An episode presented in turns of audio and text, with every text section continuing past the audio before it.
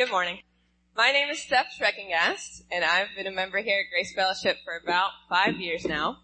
Uh, as a church, we spent the past several Sundays going over our church principles. These are the guiding values that make this church unique. Today we're covering our last one on what it means to be the church. And I've been asked to share how the principle of church has impacted me. So first, a little background. I came to know Jesus at a very young age and lived as a missionary kid with my family in the Philippines. Church, capital C, the body of Christ, has always been a big part of my life, from involvement in missions and youth ministry to opening our home to girls in need. At one point, I shared my small room with four other teenage girls, and we only had one bathroom. Through many up close and personal experiences, God taught me about the importance of real community, walking with people through our joys, struggles, messes, and victories of everyday life. When I moved back to the States in 2009, I didn't know how God would use my heart for missions and community, and I was a little fearful about how much my life would change.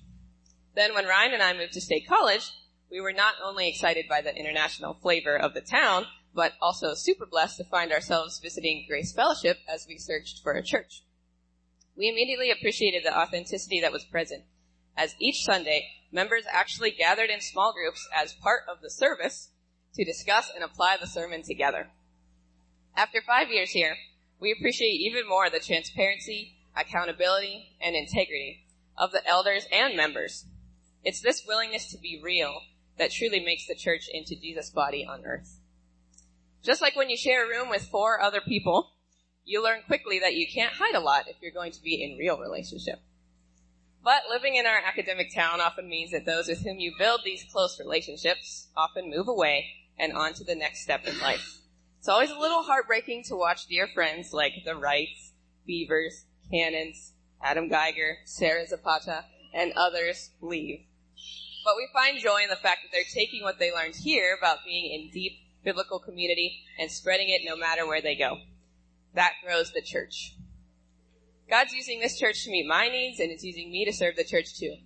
Recently I've been excited to be praying and working with other members here to see how we can come alongside God's kingdom work in the world and help fulfill his great commission to make disciples in every nation. Stay tuned for more to come soon on international missions.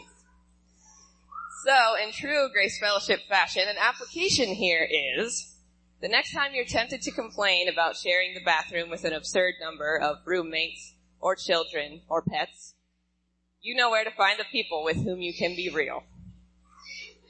So now I'd like to invite Peter up to speak to us further on this topic. Would you join me in praying for him? Lord, thank you for this uh, opportunity to be a part of a real community that uh, loves you and loves others and values community and what it means to be the church with a capital C, the body of Christ. I pray that you would help us to learn more about that uh, as Peter speaks with us now. I pray that you would bless him with your wisdom uh, to communicate your word to us, uh, that we would leave changed from here today. In Jesus' name, amen. Amen.